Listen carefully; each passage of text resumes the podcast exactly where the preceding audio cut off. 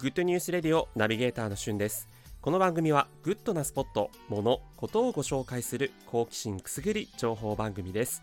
ジャンル問わず多岐にわたって私ナビゲーターしゅんが厳選した情報をご紹介します。今日あなたにご紹介するニュースは赤城乳業より新しく出ましたバナナシェイクバーについてお伝えします。赤城乳業と聞いてピンとくる方はきっとアイス好きなんじゃないでしょうか。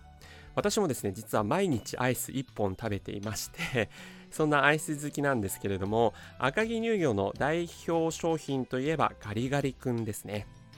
そんな赤城乳業さんから新しく出たこのバナナシェイクバーセブンイレブンで限定となって売っているんですけれども今年あのタピオカの次はバナナジュースが来るというふうに言われていたのでそれを見越しての新商品なのか非常に気合の入った商品になってます。外側はですねバナナ風味の硬、えー、いコーティングがされているんですけれども中はですね、えー、バナナジュースバナナシェイクをそのまま固めたようなすごく柔らかな、えー、2層構造になっているんですね。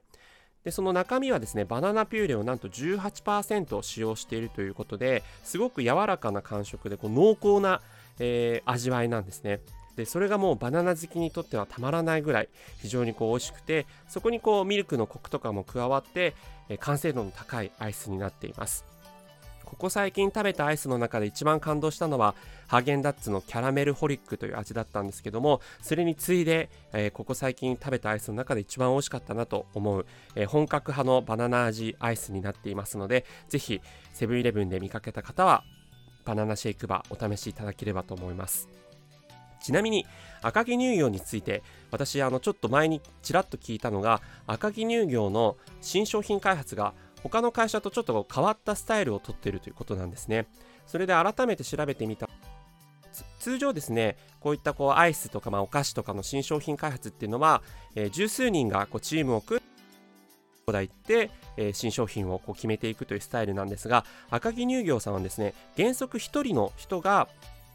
えーもうその1人だけで完結して考えて役員にプレゼンをして新商品を、えー、作るというスタイルだそうなんですね。でそういったこう新商品の開発部署っていうところに20代も積極的に投与されていてこれまでにない斬新なこう味わいを、えー、出すというところで最近赤城乳業さんあのすごく存在感があるなと思っています。で調べてみたらもうこの12期連続12年連続増あの増益されているということで非常に業績も好調なんですね。そういえばガリガリ君ってここ数年すごく珍しい味。あの記憶にあるところはコンポタ味っていうのが出て えっていう風に思ったんですけどすごい美味しかったんですよね。でそういうこう変わり種のこうアイスかつこうえー、味も美味しいっていうところが確保されているのはこう赤城乳業さんのそういった変わった商品開発スタイルにあるのかなというふうに思いました。ということで、えー、ガリガリ君も大変美味しい時期になりましたが赤城乳業から出ているバナナピューレの味がする